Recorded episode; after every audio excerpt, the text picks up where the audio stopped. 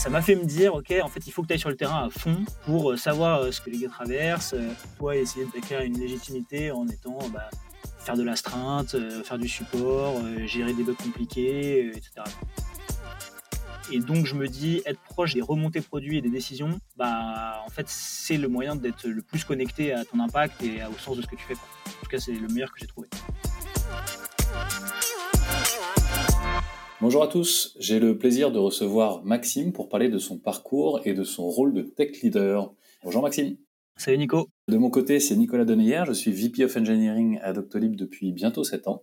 Et euh, Maxime, est-ce que tu peux nous parler un petit peu de toi et de ton parcours? Yes, bah, du coup c'est marrant parce que là on se voit dans le contexte de Care. En fait, moi, ça fait un moment que, que j'ai envie d'aller bosser dans la santé. Pour te dire, en fait, j'ai passé euh, une dizaine d'années environ à vivre dans des hôpitaux euh, quand j'étais plus jeune, euh, puisque mes, mes parents bossaient là-bas et qu'ils avaient besoin de faire des, des, gardes. Je me sens assez proche quoi, de, de, du domaine santé en général. Donc, du coup, quand j'ai fait mes études, j'étais plutôt dans une école d'ingé généraliste et j'ai fait quelques expériences hors santé pour voir un petit peu ce qui, ce qui, ce qui pouvait exister. Quoi. Notamment, j'étais allé faire un, petit stage dans la pub et puis un, un autre stage dans la recherche. Et en fait, euh, bah, dans les deux cas, j'étais un peu frustré parce qu'il n'y avait pas ce côté euh, sens santé qui, qui, me plaisait tant dans mon expérience pub. Et euh, sur la partie recherche, c'était plus cool parce que je bossais dans un hôpital au Canada, mais, mais par contre, après six mois de stage, je me suis rendu compte que c'était possible que tout ce que j'avais fait ne serve à rien. Donc en sortant un peu de là, je me suis dit euh, qu'il fallait que je trouve un truc qui pouvait un peu mêler les deux et, je suis assez vite euh, rentré au contact de la tech. Je t'en avais un peu parlé déjà la dernière fois, mais en gros, ouais, j'ai, fait un startup week-end avec des, avec des potes. Euh, on a passé 48 heures à, enfin, j'ai passé 48 heures à coder des trucs en buvant du Red Bull et, et s'endormir. Et je me suis dit, il y a quand même pas 40 trucs que tu peux aimer faire 48 heures non-stop euh, sans dormir. Donc je me suis dit, OK, il faut que je trouve un truc dans la santé et dans la, et dans la tech. Et donc à l'époque, j'étais allé voir euh, Honestica, qui maintenant s'appelle Lifen, qui était une boîte qui m'avait l'air cool. En plus, c'était lancé par des par des anciens de des mines donc de mon école d'ingé. Et je m'étais dit, euh, on va on va pouvoir s'entendre, ça, ça, va être sympa. Et quand je suis arrivé, ils m'ont dit, écoute, tu as l'air motivé, mais nous, on a besoin de gens qui savent coder. Euh, et donc, je suis allé, euh, ils m'ont dit, euh, essaie d'apprendre à coder par ailleurs et puis, puis après tu, pourras revenir nous voir. Et donc je suis allé, je suis allé chercher une boîte où je pouvais apprendre à coder et je suis tombé sur Théodo. Théodo qui a été ma première grosse histoire d'amour pro quoi. J'ai adoré tout là-bas, le mindset, la formation, l'ambiance, tout ça.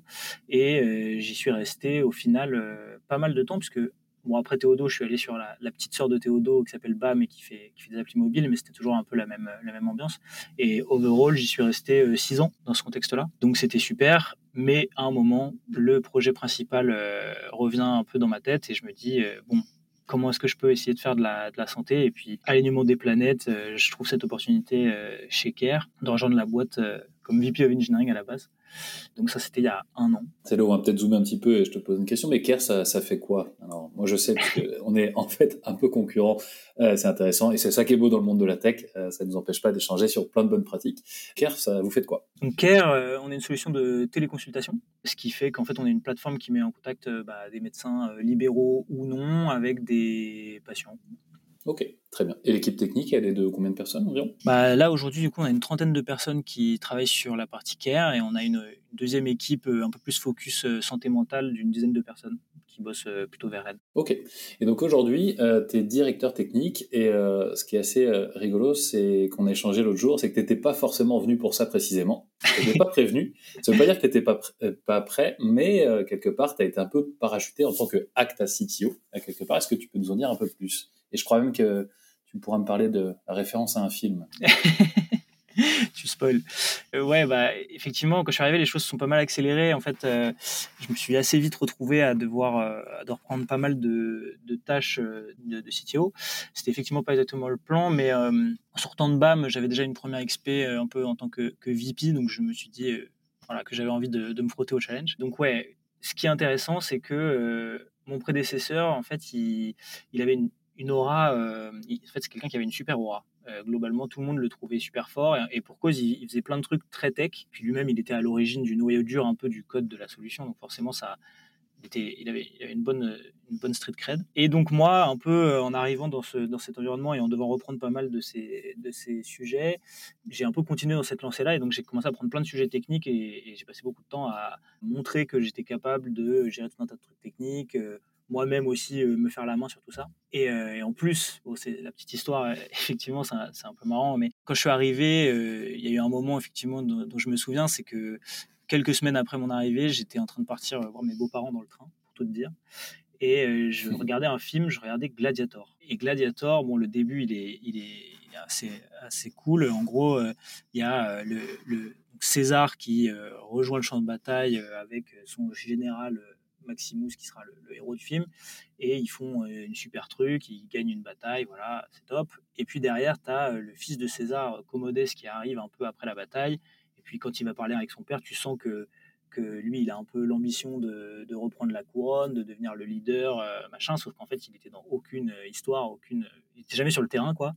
Et donc, César lui dit, écoute, t'as pas du tout assez de, de, légitimité, moi je vais plutôt partir avec le général des armées, Maximus, qui va, qui est sur le terrain et qui est respecté par tout le monde. Et donc moi, bon, voilà, je sais que c'est un film et tout, je me suis pas non plus basé que sur ça pour ma réflexion, mais ça m'a fait me dire, ok, en fait, il faut que tu ailles sur le terrain à fond pour euh, savoir euh, ce que les gars traversent, euh, toi essayer d'acquérir une légitimité en étant bah, faire de l'astreinte, faire du support, gérer des bugs compliqués, etc.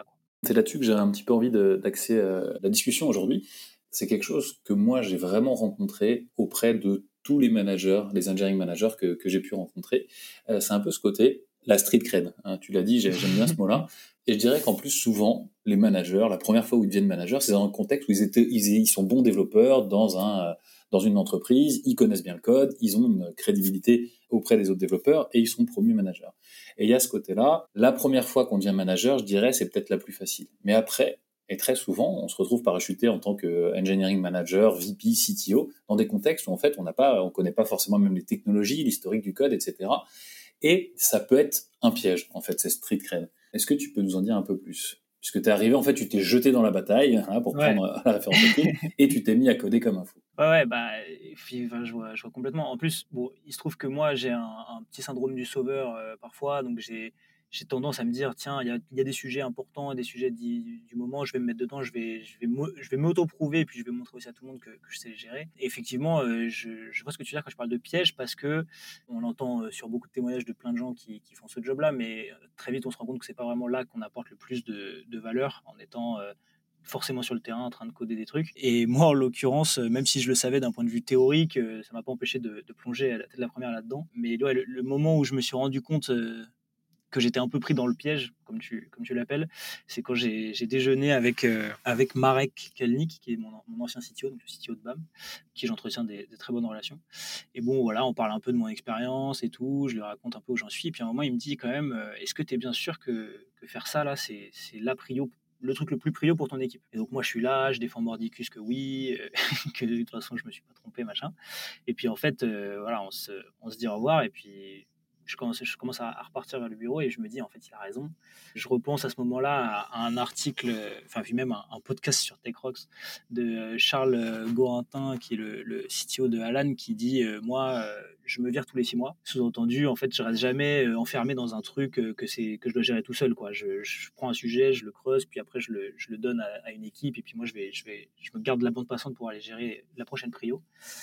Et donc, euh, bref, entre euh, cette discussion de, enfin, ce, que disait Charles et, euh, et, moi, la discussion que j'ai avec Marek, je reviens au bureau en me disant, ok, en fait, là, il faut que je sorte la tête de l'eau et que je commence à m'occuper d'autres sujets un peu plus strates, en particulier, sans forcément tous les nommer, de la stratégie pour l'équipe Product and Tech, un carrière pass, la formation des managers, on a fait des book clubs, machin. Et donc, ouais effectivement, je pense que sans, sans ce cocktail de différentes influences entre euh, bah, du coup euh, mon prédécesseur, euh, mon ancien CTO, les, les CTO de TechRox que j'entends parler et tout, je pense que j'aurais pu rester un peu dans le piège encore plus longtemps. Parce que là, j'y suis quand même resté à peu près six mois hein, avant, de, avant de me faire une prise de conscience. Et six mois à l'échelle des startups, ça peut être très très long.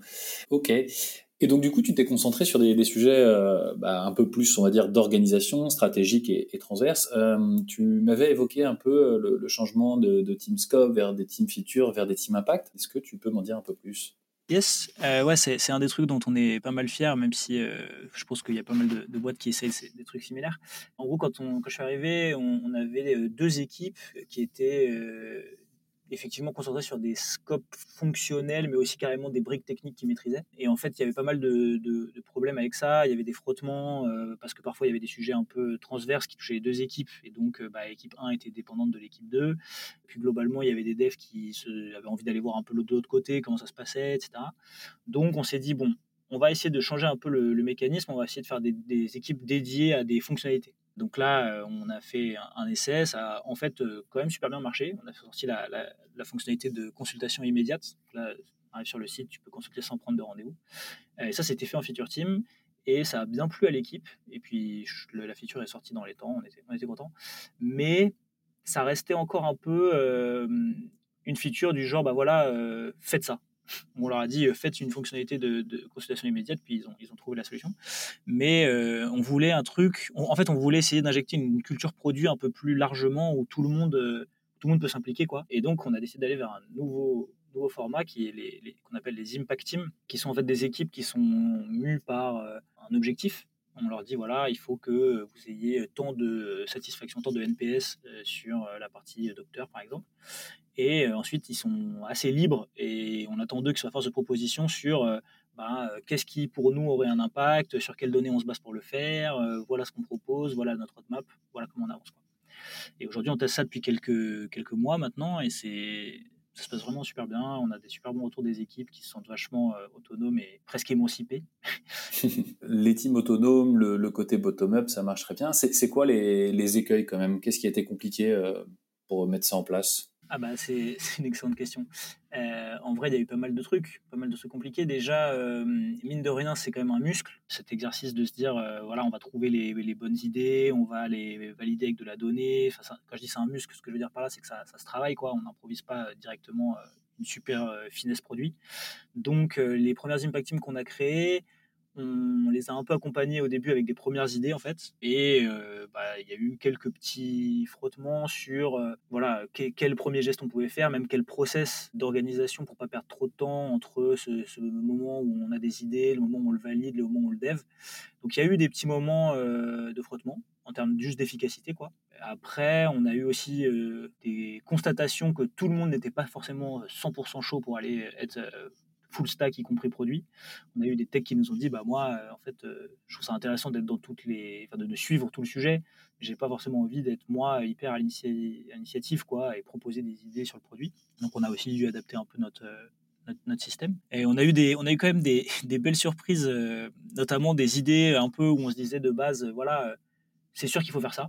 Bah, une, des, une, des, idées dont je te parlais, qu'on avait un peu euh, pré préparé pour euh, une des équipes qui se lançait.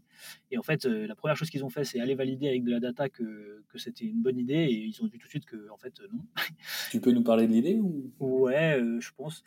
c'était, on a des problématiques, je pense que tu connais bien ça, d'annulation tardive des gens qui annulent leur rendez-vous un peu tard pour que ça puisse être bien anticipé. Et bah, on s'est dit dans un premier temps, il faudrait peut-être qu'on arrive à réagir a posteriori euh, pour les gens qui ont fait des annulations tardives et donc euh, communiquer avec eux, etc. Et en fait, on s'est rendu compte en regardant la donnée qu'il euh, y avait très très peu de récidivistes. C'est-à-dire qu'en en fait, sur notre existant, quoi, sur nos vraies données, les gens qui annulaient, c'était des gens qui annulaient une fois. Quoi. Il n'y avait pas vraiment de, de serial annuleur.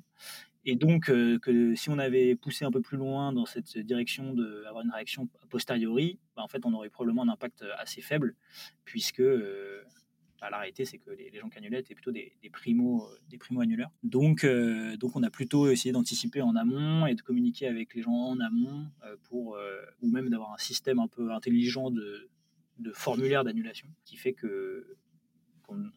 Et, ça, bah, les, devs faisaient partie de cette réflexion produit également et de ce cheminement. À ton avis, c'est quoi le, le, vrai gain? Pourquoi c'est top de faire ça? La partie impact team, tu veux dire? Ouais. Bah, déjà pour moi, enfin bon, je, l'impression que j'ai, c'est que c'est un peu la seule façon de scaler, puisque tu peux pas vraiment toujours te dire qu'il y a euh, une petite poignée de gens qui vont définir toute la stratégie pour une équipe qui grossit, qui grossit, qui grossit. Donc je pense que dans un contexte, euh, tu pourras peut-être me le dire, mais dans un contexte où tu as une équipe de 500, 600 personnes, c'est hyper difficile de te dire que tu as euh, quelques personnes qui vont driver le, les initiatives produits.